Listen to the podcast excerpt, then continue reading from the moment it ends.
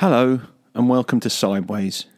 This week we're talking about cash points and the very tricky subject of enabling. Right, okay, so here we are again. What episode number's this then? I've absolutely no idea. No, we don't know where they're going to go out either, do we really? Not in what really. Sequence? We don't really know what we're doing. We're winging it, aren't we?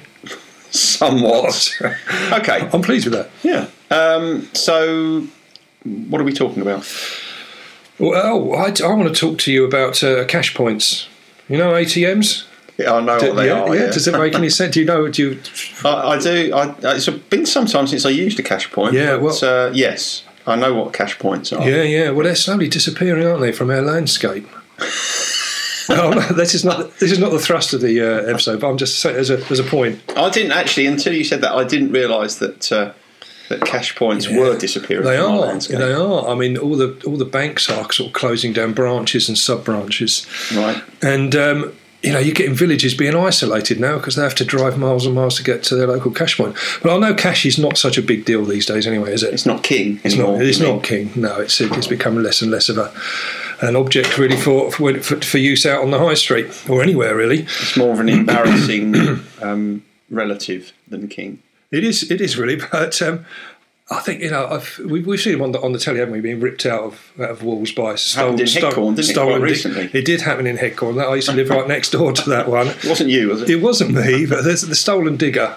Yeah, you've got to respect the stolen digger, haven't you? They're being used all over the show for that sort of thing. Yeah, I'd feel nervous about stealing a digger, let alone taking a cash point out the side of the local Sainsbury's. I know. I don't know how they've got the gall to get away with it. It must be getting some sort of buzz. It really is. But one of the cash points has disappeared, which was...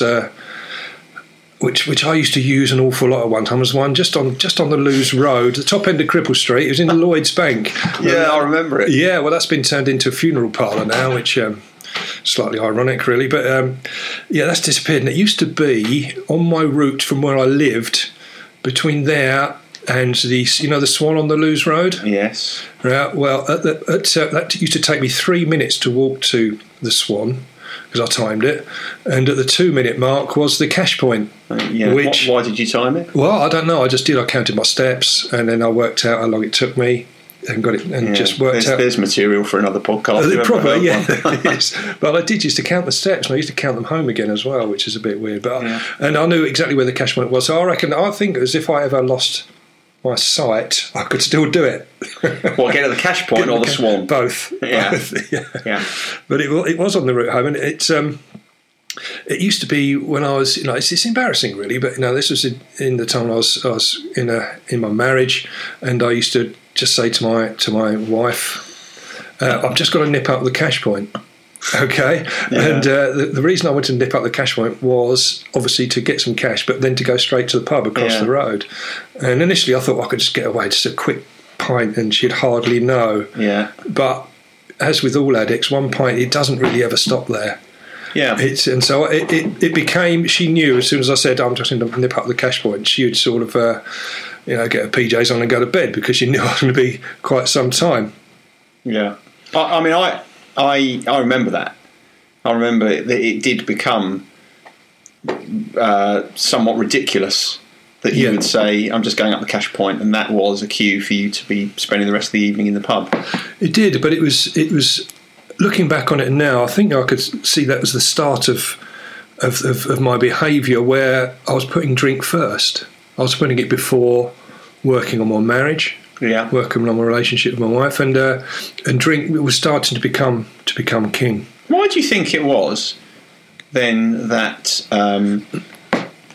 So you would say, "I'm just going up the cash point," and there's an element of that which is. Actually quite funny, or it was at the time. Yeah. Don't put your tea near my laptop. And ew.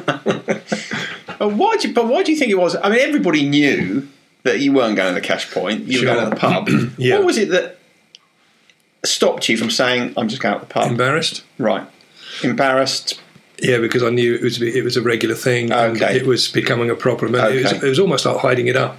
Right, you're kind of hiding it in plain sight. Hiding it in plain sight, but so I wasn't hiding it from anyone in reality; it was just from myself. Yeah, yes, yeah. It's like almost if it's If it's not spoken, then it's not real. Exactly. Yeah. Exactly. I think we use that a lot, don't we? Yes. Excuse me.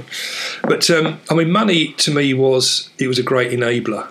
I mean, it is now, I think, for all addicts. You tend to find that once... what's happening here?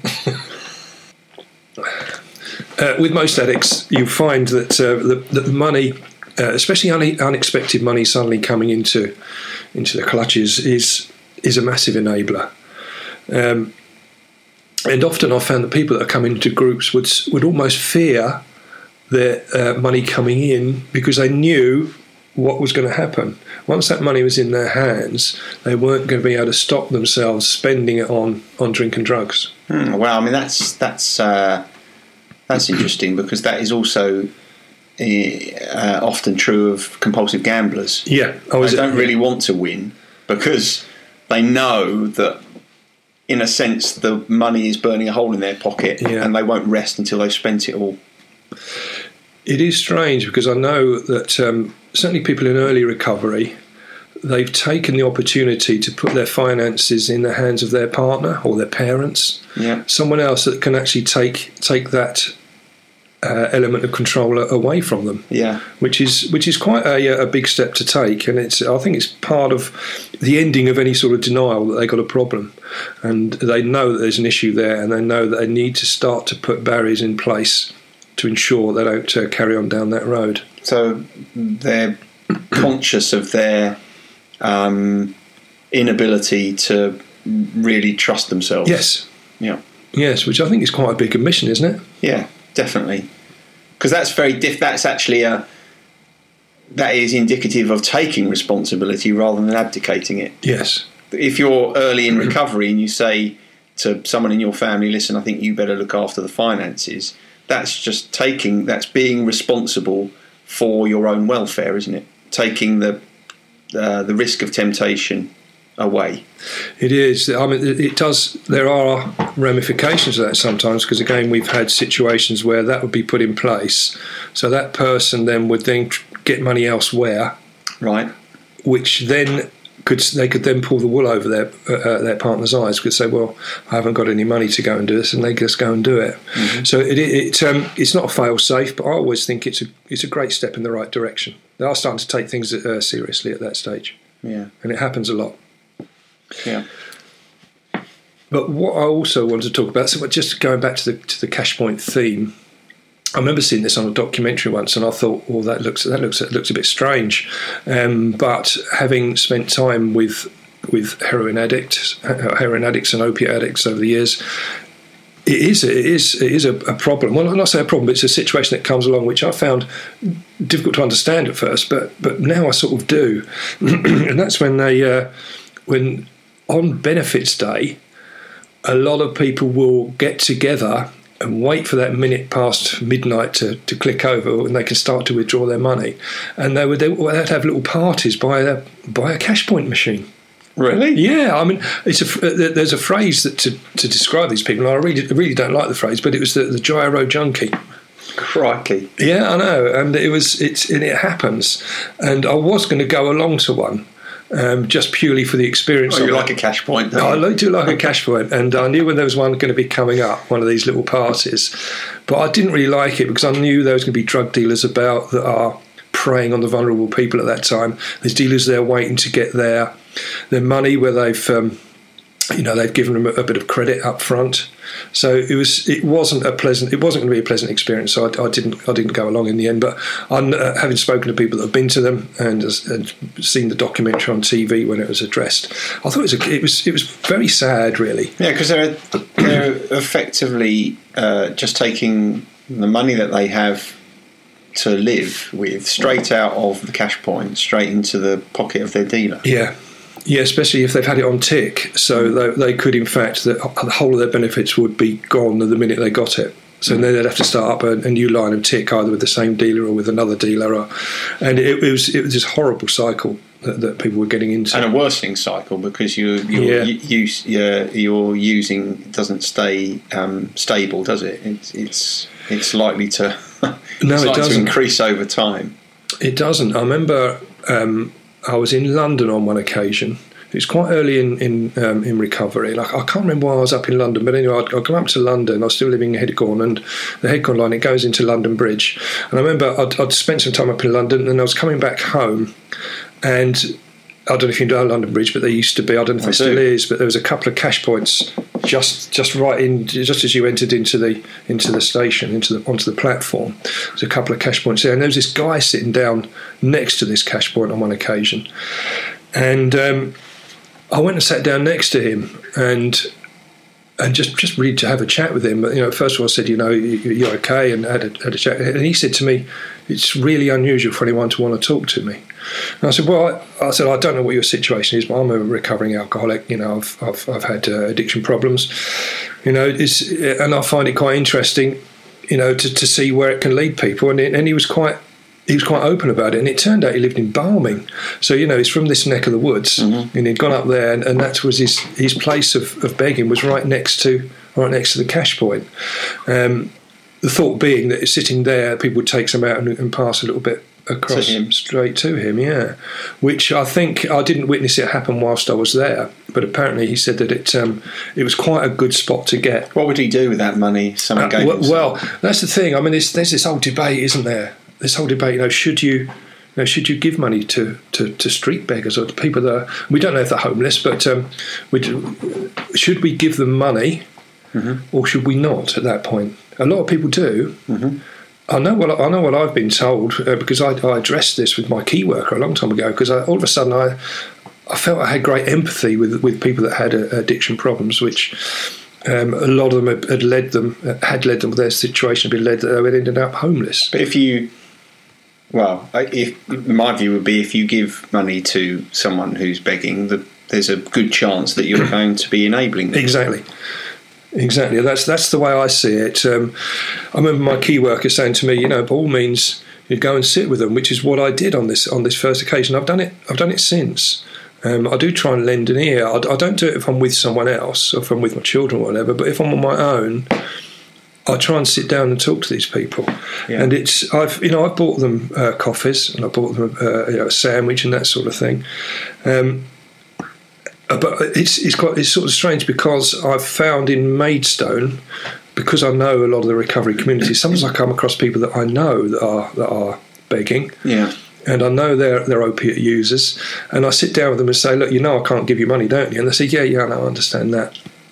But they just like to have a chat. It sort of validates them as people again, and yeah. I think that's a really important point, that they're still humans at the end of the day. They're just down on their luck. It could happen to any of us. Mm.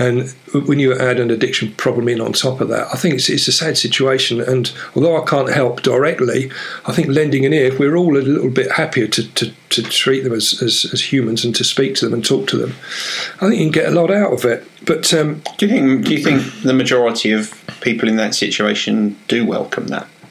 It's some and some. Yeah, it is. I think that would be, but that. The fact that it's some and some, yeah, is probably one of the factors that would stop most people from doing that, from going and sitting down and talking. It would. I think it stops people engaging with them, because they don't know what they're going to come across, and they certainly, a lot of people don't even like to be associated with those sort of people. Mm.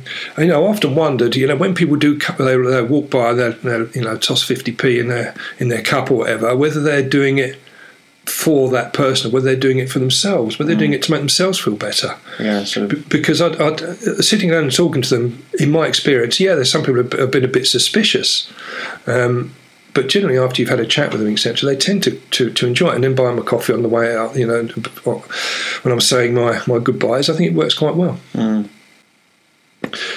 An important point also is, I don't know what the answer is to this, do we feel more sympathy for girls that are begging on the street than guys? That's an interesting question. It's not one I've ever thought about. My immediate response to that would be, in my experience, I've seen more men begging than women. I don't know if it would make a difference, actually. Maybe it should. Oh, well, from my experience, certainly from my point of view, I think you feel a bit sorry. You think they're probably more vulnerable. Yeah. But I think that some of the street homeless do know that that's the choice, because, or that's the situation, because they will, if they're in a partnership, they will, the guy will sit way away from the site, right, and the girls will do the begging because they get a better result. Mm. And I don't know whether that's just appealing to their sort of machismo of the people walking by and thinking that they're doing something and it's a girl and they're vulnerable, etc. But it's obviously you didn't know I was going to ask you that question, but it was a... I've not thought about it, and it faced with that situation, maybe it would stir some different emotion in me, but it's not something that I've noticed. What about... Well, so we were talking about enabling, and so there's a risk there that you can be enabling people if they're begging on the streets and you give them money, but what about enabling actually in the home with an addict, with someone who's got a problem? How does that... What are your thoughts about that? How do people avoid doing that with someone who is in an active addiction? It's very tough, isn't it? Well, yeah, because if it's someone that you really care about and you really love, then it's a struggle to see them suffering either way, isn't it? Yeah, it is. It is. I mean, I've known people where or certainly people living with either a partner or indeed their parents, that they will happily give them money or actually go and get the drink or the drugs for them to stop them going into withdrawals, and it almost keeps them in a happier state, because the minute they start to crave, they become quite erratic. Yeah. But it's a real tough one to stop people enabling a partner. Yeah. But it's sometimes, tough love can be the way forward in this way, or a gentle cajoling of the people to get help. And I think that's the best that anyone can do, be supportive and encourage them to address their issues. But again, very tough one. I didn't know you were going to ask me that question either. No. I've had to think on my feet a little bit there. I'm just trying to look back on the experiences I've had. I suppose I'm wondering what sort of stories you hear in group from people who have... been in relationships or been living at home with parents, and what impact the enabling or the refusal to enable has on someone prior to them being in recovery. I'll tell you what happens mostly. The stories that come up, which are mostly tend to revolve around the partner being very controlling. Right. Where it almost into a narcissistic level, where they will keep hold of the money, and will generally keep them active in their addiction because they can handle them. Okay. And that happens quite a lot, because once you get an addict in a partnership, you tend to find the partner that doesn't have a drink or a drug problem starts to take a bit of an upper hand, and starts to take the moral high ground, and will then utilise that to their own ends.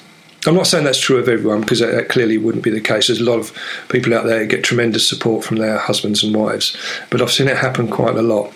So in that situation, then the relationship would be perpetuating the problem, yes, rather than doing anything to address it. Yes. So I suppose the obvious question there is, what is the right thing to do then? I don't think there is a right or a wrong. It just depends upon the couple involved.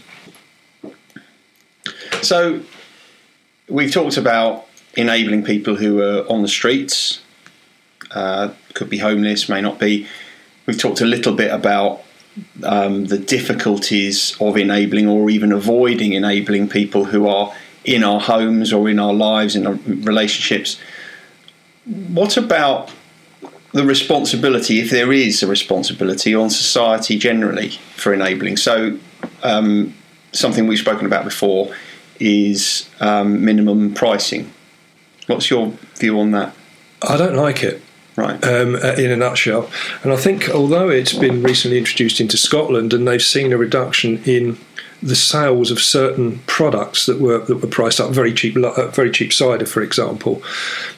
When I've seen this happen, when I've seen just on a local basis, on a macro basis, on a micro basis, you see that the certain shops might put their prices up on certain products, and it will affect some people But the people that have addiction problems or alcoholics, they will just simply move to a different way of getting high, a different way of drinking, or indeed switch drugs altogether, which is just as bad. Isn't the reality that, you know, with addiction, you'll get it one way or another? It doesn't really matter what you charge for it, does it? No, it doesn't. It makes no difference. It makes no difference to anyone that's actively involved in drinking to excess. And the trouble is with alcohol, it's, you know, using basic economic terms, it's subject to the law of inelastic demand, which means that you can't, whatever the price is, it has very little effect on the demand. You get the normal supply and demand curves, and they interact. And that's where the price is set.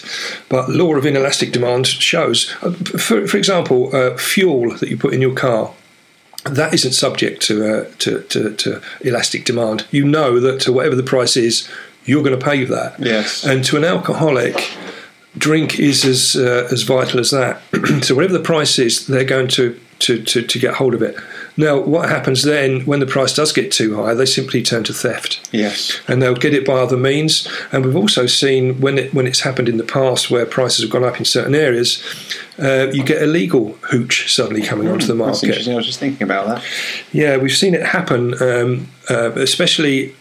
When the borders are opened up and with the EU, etc., and is the freedom of movement and freedom of people across borders, there was quite a lot coming in from the Eastern Bloc, or the former Eastern Bloc, into our country with illegal vodka. And a lot of that was on the streets. When it's like buying illegal drugs. It's mixed with all sorts of bits and pieces. But to an alcoholic who needs a hit, they're going to go down that route. So minimum pricing, to my mind, is very counterproductive. Mm. And it will force people into crime. I think it's quite. I remember when I first went into recovery, and it was the Kenwood Trust that was running the local recovery hub. Once their deal come to an end and they were outbid on the next for the next 5 years, the company that took it over was called CRI, which stood for Crime Reduction Initiative, which most people found that quite abhorrent, really, because they were being labelled as criminals, and as soon as they got them off of drinking drugs, the crime rates would reduce. Yeah. And I remember having a discussion in group about that point, and we come to the conclusion in the end, we weren't that happy with that title, but it probably did reflect, if you know, the more people you can stop getting into addiction or to help them recover, then the crime rate in certain areas would drop down. Yes, but it's an unfortunate way of looking at the problem, isn't it? Yeah, it is. It might be a truth, but in a sense, it exacerbates the problem. You know, once you've written people off and said, well, you're just a criminal, and until you get clean or until you stop drinking, you're a criminal. Yeah. It doesn't really do very much for people's motivation to stop. You know, part of the reason that people fall into addiction is because they're not feeling a sense of belonging. You know, being part of something. Exactly. And so to tell them, to confirm to them that they're not part of something, seems to me to be wholly counterproductive. It does, really. I felt it was a bit weird that I was personally part of the Crime Reduction Initiative. Yeah. But I thought the acronym of CRI, CRI, was also not really useful. Yeah.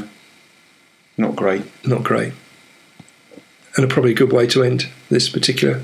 I guess it probably is. What do you think? I think that's... Any more bits you want to add on? Anything else you want to ask me while I'm in the mood? I can't think of anything off the top of my head. Okay. I was just thinking about you being a criminal, really.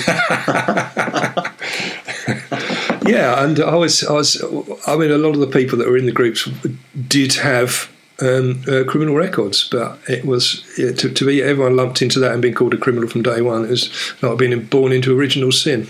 Yeah. Okay, well, that's good. So I think that's probably it for this week. We'll call that a day, shall we? I think we probably should. Do you know, I've had a really sore throat all the way through this, so I hope it's come out all right, but I think it's probably because I need a bit more tea. Yeah, well, I mean, it's okay. It will probably be a little bit irritating, but that won't be particularly different. There won't be anything from normal. I'm happy with that. I can irritate at the best of times. All right, I'll see you next week. Yeah, will do, mate. Cheers, then. Take it easy. Bye. Bye. Sideways was created by Graham Landy and Martin Pankhurst. If you want to read more about our work, visit grahamlandywellbeing.co.uk /Sideways. You can follow us on Twitter, and you can email us if you have any questions or if you want to tell us anything that you think about the show. And finally, we'd like to thank you for listening and ask that if you've enjoyed it, spread the word. And we'll see you next week.